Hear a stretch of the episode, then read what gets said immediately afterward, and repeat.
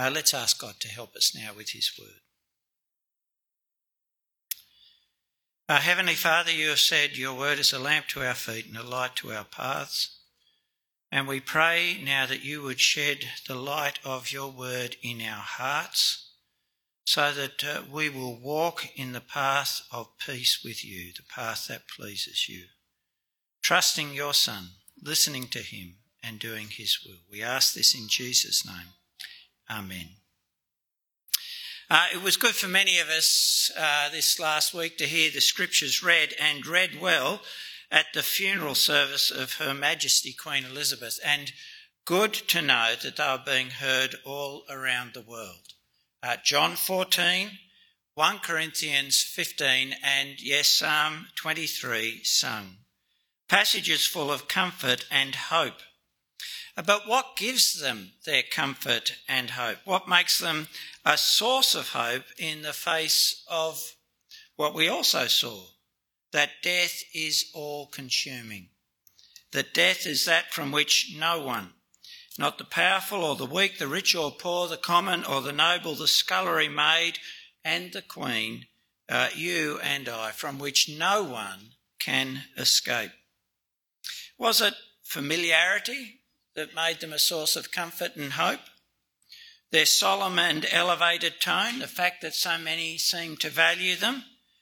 No, none of those things make those words a source of comfort and hope. They have power to comfort and give hope only as the Word of God. The God who is stronger than death, who has life in himself and can give life to whom he will. The Word of God Almighty, spoken by God, coming to us through the work of God the Holy Spirit in, with, and through their human authors. Uh, that's actually what Christians have believed about the Old and New Testaments, the scriptures from the beginning. And this is what the Creed affirms. We believe in the Holy Spirit who has spoken through the prophets. Now, in the fourth century, when the Creed was written, this was a strong statement that the Spirit was God, the third person of the Trinity. You see, all at that time accepted that the scriptures were the word of God. As Tertullian, a second century believer, wrote of Christian meetings, we meet to read the books of God. That this was the view of the scriptures, that they were the word of God written of the, this was the view of the scriptures of the early church, shouldn't surprise us because in this they were just following Jesus and the apostles. And we did go over this at some length uh, back in the winter teaching series in 2019. The scriptures, our Old Testament, and the conviction that they must be fulfilled was inseparable from our Lord's understanding of what he came to do, being quoted by him even from the cross. And the scriptures were the key to his own relationship with his heavenly Father. For our Lord Jesus, the scriptures were the word of God. And just some examples of that. When tempted by the devil, in each temptation, the Lord Jesus turned to the scriptures, to what is written. So the first, he says, It is written, man must not live by bread alone, but by every word that comes from the mouth of God. The scriptures, says Jesus, come from the mouth of God. And Jesus' ethical instruction was based on the scripture being the word of God. Responding to the Pharisees asking a question on divorce, our Lord said, Haven't you read that he who created them in the beginning made them male and female, and said, For this reason a man will leave his father and mother and be joined to his wife, and the two will become one flesh? Jesus tells us that what is written in Genesis was spoken by the Creator. And our Lord's defence against the charge of blasphemy was to legitimate his speech by the words of Scripture. They were wanting to stone him for saying that he was the Son of God, and he said, Isn't it written in your law, I said you are gods? If he called those to whom the word of God came gods, and the Scripture cannot be broken, do you say you are blaspheming to the one the Father set apart and sent to the, into the world because I said I am the Son of God? Now, this is a defence, and remember that they were going to stone him. This is a defence that only works if, as Jesus reminded them, the scriptures, the word of God, those to whom the word of God came, could never be broken. That is, never be reckoned in error or in need of correction and never set aside. And so the reasoning is this if God's is a way of speaking of some human rulers, uh, and that's a way of speaking that's legitimated by God, how much more is it right for the one who brings God's word sent from the Father to say he is the Son of God? You see, Jesus is appealing to them through the scriptures not to stumble at words, but to look at the reality of his, his ministry. Our Lord taught that the scriptures, our Old Testament, were the word of God and lived by them. And his apostles followed in his footsteps, establishing the scriptures, the Old Testament, and then their own writings at the heart of the life of New Testament congregations. An example of that is Romans and Hebrews, and a constant use in those books of the scriptures to teach the significance of the person and work of Christ. And the apostles also taught that you started on the Christian life. You became a Christian by receiving the gospel which fulfilled the Old Testament scriptures, the Word of God, as itself the Word of God. Paul thanked God that the Thessalonian believers received the Word of God that you heard from us, not as a human message, but as it truly is the Word of God, which works effectively in you who believe. Because all the fourth century writers of the Creed accepted that the scriptures were, the, were God's word, and because the scriptures said in 2 Peter 1, as you heard, that they were given through the Spirit, this phrase in the Creed is there as another affirmation of the Holy Spirit as God. And so their reasoning is on the bottom side of this slide. Their reasoning's like this the scriptures are God's word, the scriptures are spoken by the Spirit, therefore, the Spirit is God. But you can equally say what's on the top half of the slide. The Spirit is God. The Spirit has spoken the scriptures. Therefore, scripture is God's word, God's word written.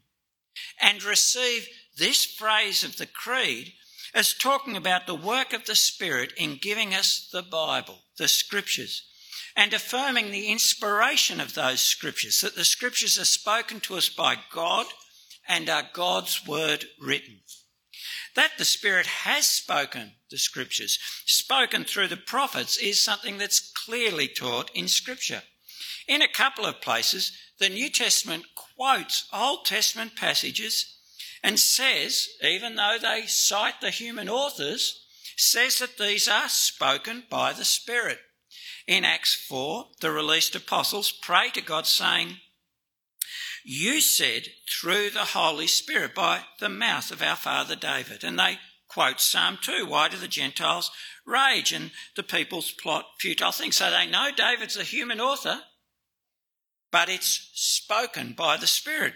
At the end of Acts, Paul says to his Jewish visitors, The Holy Spirit was right in saying to your ancestors, through the prophet Isaiah. And he quotes Isaiah 6, something they know Isaiah wrote, but spoken by the Spirit. In Hebrews, Psalm 95 is introduced thus Therefore, as the Holy Spirit says. And the author later introduces Jeremiah 31 with these words The Holy Spirit also testifies to us about this, for after he says, and the He is the Spirit, after the Spirit says. The Spirit has spoken the Scriptures. And a summary of the understanding of the role of the Spirit in giving us the Scriptures is found in 2 Peter 1 20 to 21. The passage the writers of the Creed drew on for this phrase. Now, Peter is speaking in 2 Peter 1, this section, he's speaking to believers about why they can rely on the apostolic teaching particularly their teaching on Jesus' greatness as God's end time king, of his return and the judgment he will bring. And Peter has spoken, as you heard, of his own experience of hearing God's testimony to the Lord Jesus as his glorious Son on the Mount of Transfiguration. And then in verse 19, he points them to the prophetic word, the written word of the scriptures, verse 20. We also have the prophetic word strongly confirmed. And you will do well to pay attention to it as to a lamp shining in a dark place until the day dawns and the morning star rises in your hearts. He says that uh, this prophetic word and its teaching that's been confirmed in the ministry of Jesus will be a continuing source of truth and guidance for believers until the Lord returns. Now, why does Peter say they can rely on this word? Well, it's because of its origin. Verse 20 Above all, you know this no prophecy of Scripture comes through the prophet's own interpretation, because no prophecy will ever come by the will of man. Instead, men spoke from God as they were carried along by the Holy Spirit.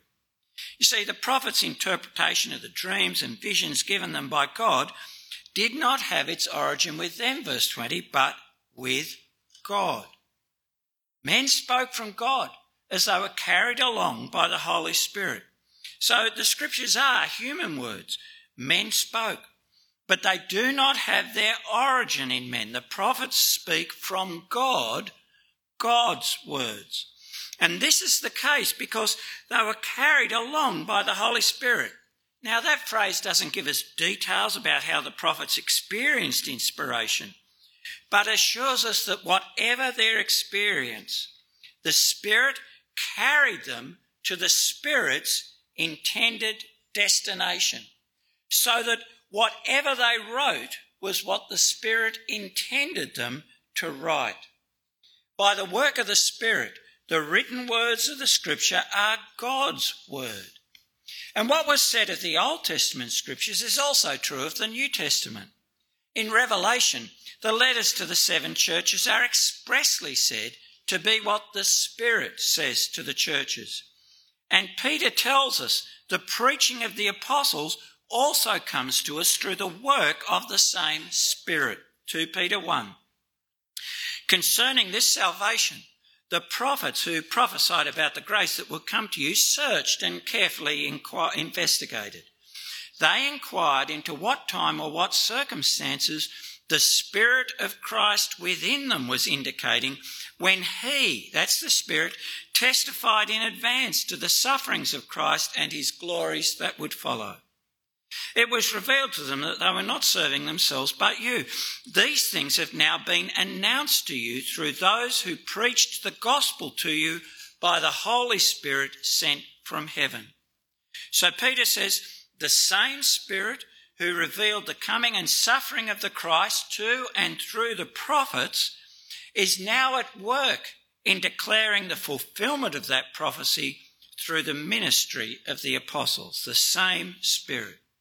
And in John chapters 14 to 16, we learn that on the night before he died, the Lord Jesus promised, chapter 14, verse 16, to give another counselor or helper to be with the apostles the Spirit of truth, the Holy Spirit.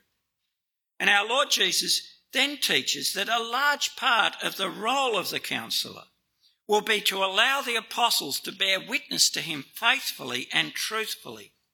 And in this, the Lord is guaranteeing to us who will believe in him through their testimony the truthfulness of what they teach, of all they will teach, even things that he hasn't taught them on earth. John 14, 26. But the counselor, the Holy Spirit, whom the Father will send in my name, will teach you all things and remind you of everything I have said to you. So we're taught by our Lord that the apostles' teaching will come from the Spirit. And by the Spirit, we are given a guarantee that the apostles will accurately remember and transmit all that the Lord Jesus has taught them. And again, in John chapter 16, our Lord says, I still have many things to tell you, but you can't hear them now. When the Spirit of truth comes, he will guide you into all truth, for he will not speak on his own, but he will speak whatever he hears, he will also declare to you what is to come. He will glorify me because he will take from what is mine and declare it to you. You see, the Spirit will guide the apostles into all truth. And this includes in matters not directly addressed by the Lord Jesus on earth, verse 12, matters the disciples couldn't handle then. The Spirit will give them Jesus' words. What is mine? He'll take what is mine so that we will know that listening to the apostles, listening to their writings, we are listening to Jesus. The scriptures, the written word of both the Old Testament and the New Testament, are given to us by the Spirit, spoken by the Spirit through the prophets and apostles, such that what the prophets and apostles write is the word of God. And so able to do for us what Paul said of the God breathed scriptures in 2 Timothy 3. Able, verse 15, to make us wise for salvation, to give us wisdom for salvation through faith in Jesus, teaching us how to be saved forever, saved from death by believing in the Lord Jesus. And yes, inspired by God, they'll also be profitable for teaching, rebuke, correction, and training. That is, they'll be the means by which God matures us and equips us to do the good works God calls us to as Jesus followers.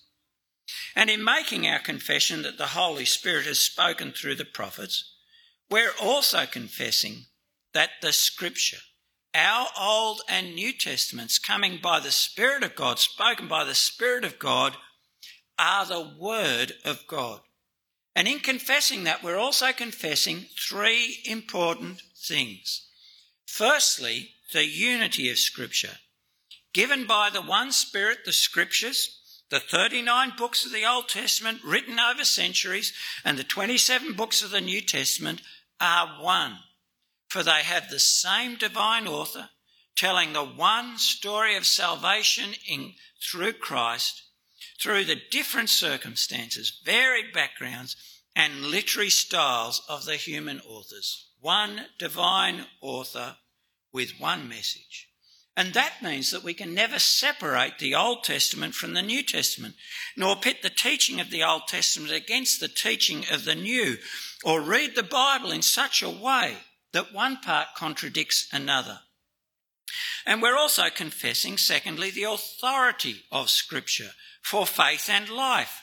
Authority that can expect us to conform our thinking, speaking, and acting to what it says. And Scripture has a unique authority when it speaks about God and what pleases Him because it is from God.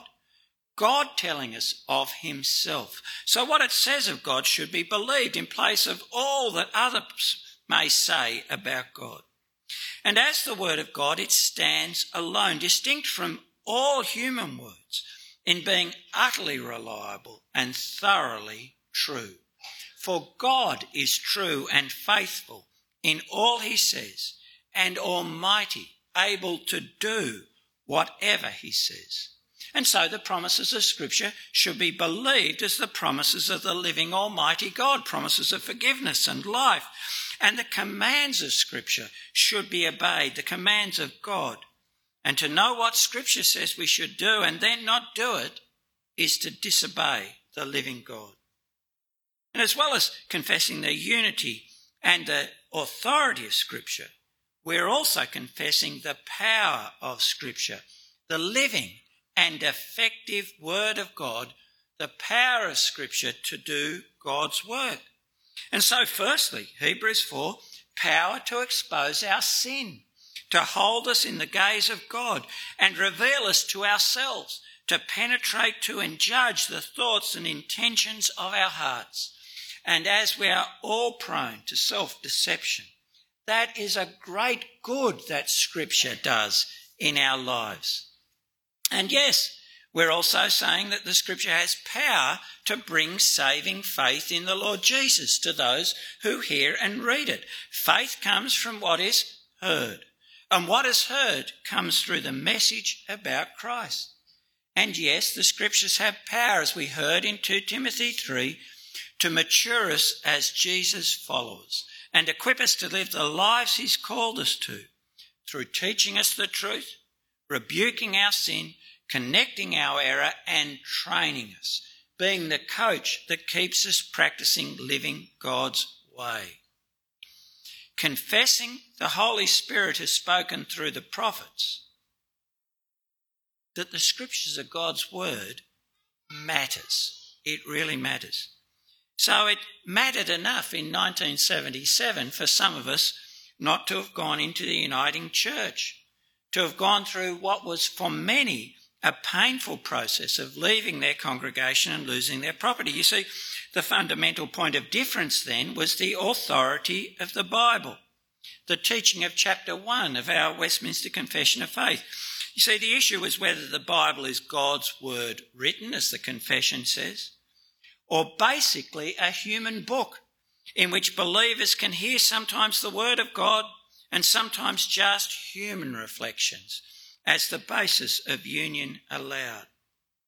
Oh, and confessing the scriptures of the word of God matters still, matters enough for the Diocese of the Southern Cross to have been formed to protect Anglican believers in dioceses where their bishops no longer believe the Scripture as God's Word guides believers' behaviour, so that they, the bishops, can now bless in blessing same sex unions what Scripture calls sin. Now, you may have heard about that in the news in the last couple of weeks because it's been in the news. And the newspapers say, and that have generally given a very negative assessment of those involved in the formation of that new diocese.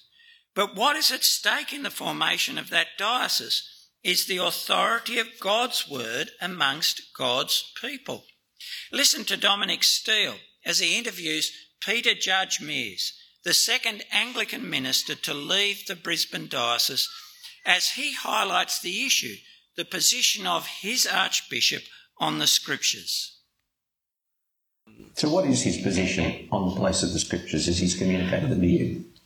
Well, I guess the big one was the, using uh, a quote by uh, William Loader.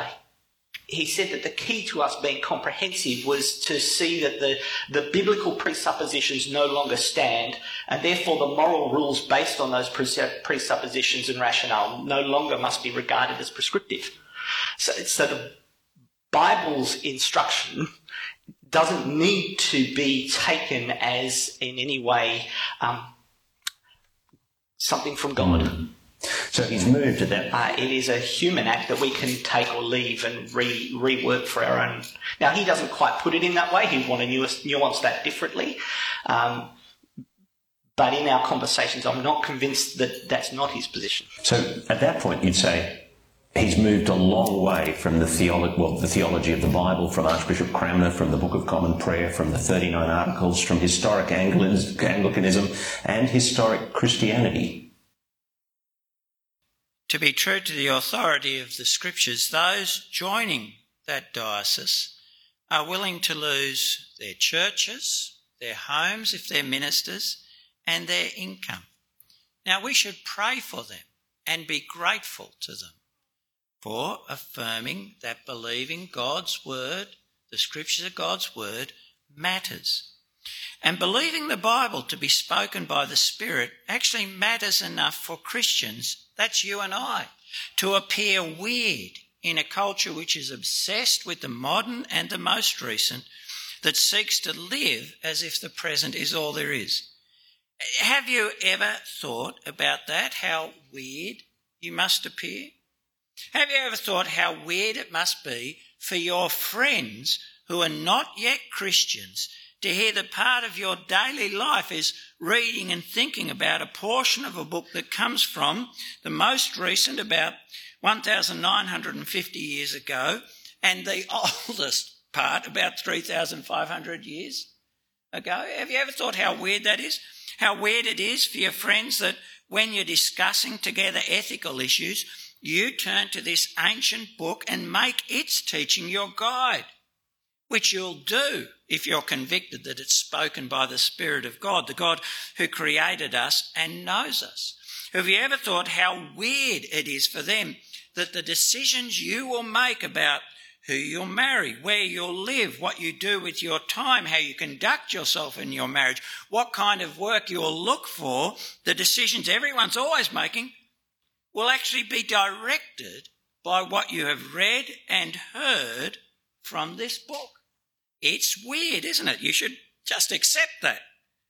But confessing the scriptures to be spoken by the Spirit and so being determined to know them and live by them does matter enough to be thought weird by others. And let me highlight two reasons why that's the case. Firstly, believing the Bible to be the Word of God matters to our relationship with God. Right? See, think, who are you trusting as a believer? Is it the church or church tradition or family culture or the living Almighty, all wise God who gives you promises and commands that give life and human flourishing. Into whose hands are you entrusting your life when you respond to the gospel call to deny yourself and take up your cross and follow Jesus? Is it the apostles? Is it preachers? God forbid. Or is it the Lord Jesus, whose word you hear in the scriptures? the one who, having the power to give you life, can call on you to give up your life to follow him. Because that's the case, isn't it? The Christian life starts by receiving the gospel, that command to repent and its promise of forgiveness and eternal life as the command and promise of the Lord Jesus, the Son of God, who alone is the crucified and risen one has the authority to make that total call on your life and to make those promises and be relied on to keep them because he alone can give you life and has loved you in laying down for his life, laying down his life for you. And the Christian life, which is a life of daily dying to yourself, to your own desires and coming alive to God's will, continues by listening to God by listening to His word, trusting God by trusting His word, day after day, believing His promises, heeding His warnings, obeying His commands until the end. You see, you lose the scriptures as God's word and you lose relationship with the living God. And you're left with guesses and maybes, with you picking and choosing what you think God ought to be like, picking and choosing about the life that may or may not please Him and enjoy His blessing. And in the end, having constructed by this selection a God you approve of, you're actually trusting yourself. But you can't forgive your sins. You can't raise you from the dead. And actually, you don't even know what's best in an uncertain and big world. You are not worth trusting. We lose the Bible as God's word and we lose relationship with God. We lose the confidence and hope the gospel gives. We lose the assurance of God's love. It's without foundation unless we know that it is God who has given his son for us and only God can tell us that with certainty. And where confidence, hope, and assurance of love are lost, you actually lose the Christian life as a life like Christ's of trusting obedience to the Father, even if it means suffering, and you lose Christian love as a love like Christ that will lay down its life for others because we know Christ will raise us. You lose the Bible as God's word, you lose relationship with the living God. And secondly, believing the Bible to be the Word of God matters as it gives us the base for discerning truth from error, for distinguishing what will bring us closer to God from what will drive us away from God, individually and collectively. You see, truth matters. It was Adam and Eve's believing a lie about God that brought us all to death. It was apparently her parents believing a lie about God that cost eight year old Elizabeth Struhs her life in Toowoomba earlier this year. Now, you may have read about that case or heard of it on 60 Minutes earlier in the year. This is quoting from the ABC Online. Elizabeth tragically died on January the 7th, 2022, after she was allegedly denied medical care for type 1 diabetes for about six days. And it was reported that police will allege the parents of the child knew she was unwell, but were part of a religious organisation and believed God would heal her. And it's understood that the members of the religious organisation allegedly told police the child was not given a medication as she started to become sicker, as she would be raised from the dead if she passed away. Now, many claim to speak for God, to have revelation from God, to have experience of God that gives them authority to promote their own interpretations and teaching. But we are warned there are false prophets whose teaching we should have nothing to do with. Paul speaking to Timothy, the Spirit explicitly says that in later times some will depart from the faith, paying attention to the deceitful spirits and the teaching of demons, in this case, forbidding foods and marriage. And John writes, Dear friends, do not believe every spirit, but test the spirits to see if they are from God, because many false prophets have gone out into the world. And Paul warned the Ephesian elders that there will always be those, even rising from their own number, who will distort the truth to lure the disciples into following them. So don't think it can't happen here. They were people taught by Paul, the apostle. If it can happen in Ephesus, it can happen amongst us. And so believers are commanded to be discerning, to test all things. Test all things, holding on to the good and staying away from every kind of evil. And they're commanded to grow up in our in understanding. Don't be childish in your thinking, writes Paul, but be infants in regard to evil. Yes, inexperienced in evil, but adults, mature in your thinking. Now, what's the test that allows us to discern truth from error? Well, it's the teaching of the Spirit spoken scriptures, the teaching of the Spirit of truth. And how can we grow up in understanding? Well, it's through reading and studying the scriptures, what Peter calls the pure milk of the word that we should desire. Reading and studying the scriptures not alone, but in the company of God's people, as we teach one another and enjoy God's provision through His Spirit of those past and present to whom he's given gifts of understanding and teaching. And one of the things the scriptures make clear is that the Spirit in our experience will never contradict the Spirit in the Word, for the Spirit is the Spirit of truth who doesn't make mistakes. And so he'll never need to correct or contradict himself. The Spirit in our experience will never contradict the Spirit in the Word.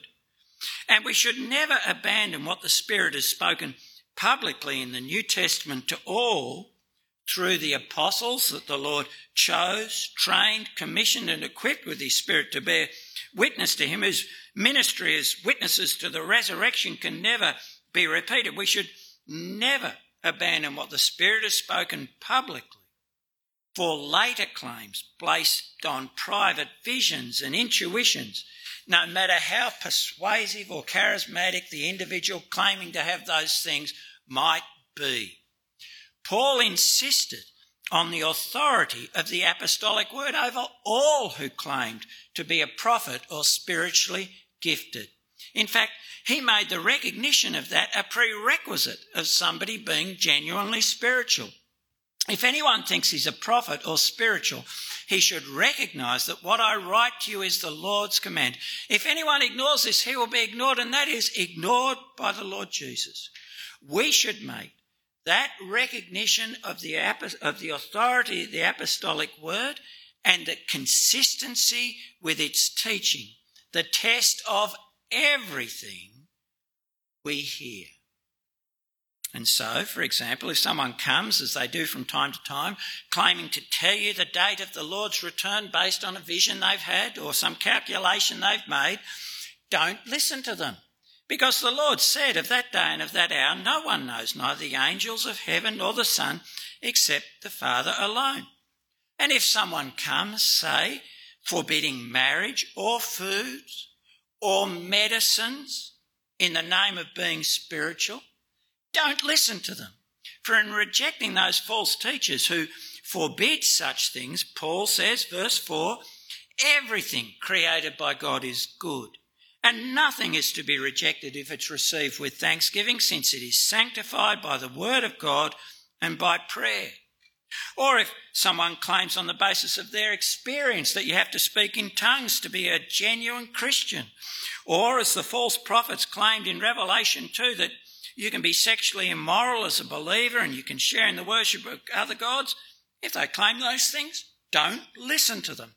For the scripture says that none of those claims are true. It's only by listening to what God has said in His Word that we can be equipped to become mature in faith, stable in conviction, able to discern truth from destructive error. As the Word is the means God has given us for relationship with Him. And as through the teaching of the Word, we can become mature and stable, able to discern the truth that gives life from the error and lies that brings death, we honour God the Holy Spirit. We honour the God who gave us the Scriptures by expressing the Spirit given conviction that Scripture is the Word of God by, and you all hopefully know where this is going, by reading them. Right, Psalm 1 is Spirit given and tells us that meditating on the Scriptures is the source of life enduring life, and fruitfulness. You see, the blessed person is the one who delights in the law of the Lord and meditates day and night on it. And that person, well, he's like a tree planted by streams of water that yields its fruit in its season and its leaf does not wither. In all he does, he prospers. Meditating on the scriptures is the source of life and enduring fruitfulness. So we ought to read them and read them prayerfully. As the Spirit gives us the word, so it's the Spirit that opens our eyes to understand its truth, that softens our hearts, our wills to receive it and to be changed by what we read. And so prayer at the beginning is not a formality, but uh, the sermon's not a formality, but a necessity. And prayer when you read the word at home is not a formality, but a necessity, acknowledging that of your own you have a dark heart and you need the Spirit to shine the light of the word into your life. We honour the Spirit by reading the word, reading prayerfully, and reading in fellowship. Not elevating our isolated individual interpretations as the rule, claiming unique insight for ourselves, but reading in fellowship we're to read the word with each other as we seek to teach and encourage each other. And we're to read with the church. For Christ, through his Spirit, gives gifts to his people of teachers now and in the past. And we are to read to do, not as an idle intellectual exercise. We honour the Spirit as spoken, we honour the Scriptures as spoken by the Spirit by changing our minds, whether on God or sexuality or sin or whatever, to conform our thinking, the way we see the world, what we believe to what the scripture says, because we trust the God who spoke it. Trust him because he has given his son to give us life. And we honour the scriptures as spoken by the Spirit by changing our behaviours to do what it says because we trust the Almighty, loving God. And reading to do is not a burden, but a gift. God says His word will be a lamp to our feet and a light to our path. And light is good, isn't it? Light means you can walk safely, you conduct yourself safely and with security in the darkness while we're waiting for the dawning of the day. Wait for Christ's revelation in glory. And the Lord Jesus says that it's those who listen to him and do what he says who are among the wise. Everyone who hears these words of mine, he says, and acts on them will be like a wise man who built his house on the rock. The rain fell, the rivers rose, the winds blew and pounded that house, yet it didn't collapse because its foundation was on the rock. But to hear and not do, well, that's to invite destruction. And think, to build what will last, where everything is fleeting and lost in death, that is a gift. So, yesterday, as I'm sure you all know, was the grand final, and the Geelong players worked hard for that win, didn't they? But the skill, the fitness, the elation, the glory, in the end, even the memory of that victory will pass and be swallowed up in death. But those who listen to Jesus and do what he says, they build something that will last for eternity. And that is a gift to hear and do. Honour the Spirit who speaks the Scriptures. Read the Word, not mechanically, but prayerfully, not as a chore, but thankfully.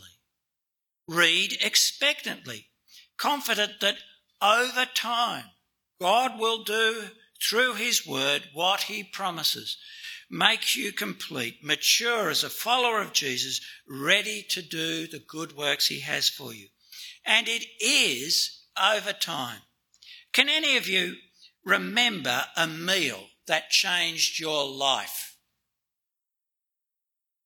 Probably not. But coming to the table day after day is actually life and growth for you. Some of us come to the Bible thinking, I've got to get that zap, boom, now. And I've wasted my time if I can't walk away with a frisson of excitement. Right? That might happen to you once or twice. You might be deep in sin. God might hit you over the head with what He says, and that's His mercy. But actually, most of the time, we read it, we walk away, and we read it. But actually, coming to the word day after day after day is life and growth. Read the word. Read to be doers. And if you're not a reader, and some of us aren't, okay, let knowing God is speaking to you, his child, in his word, motivate you to do what does not come easily. And if it's hard, well, read with another. There's nothing wrong with listening to somebody reading the word. Or listen to the word as through the centuries most believers who haven't been able to read have. Or listen to the word as we can online in many ways. Read the word. And if you're a believer and reading the word's not your habit, why stay immature? Why be ill equipped to live the Christian life? So make the time. Stop reading your phone. Give up that Netflix series. Resolve to grow and start today. And if you have difficulty forming the habit, why not start by doing the devotions we send out by email each weekday? There's ways to start. And if your reading raises questions, just come and ask. We are in it together. Or join a growth group where we can help each other understand the word. And if you still think it's too weird to read the Bible, well, the issue at the core is not what you think of the Bible, but what you think of Jesus. So get answers about him to make you think that knowing the Lord Jesus in his word is worth everything because that is where we know him. And if you, well, if you want to find out about Jesus, come and talk. The Spirit has spoken through the prophets and all the writers of Scripture, spoken the Word, God's Word.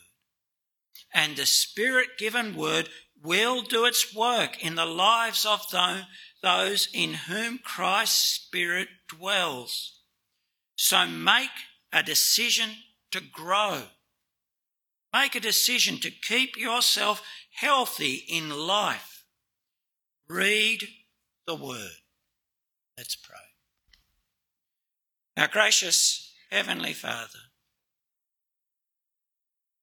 uh, we have the Bible, uh, many of us, uh, and we have the great gift of reading.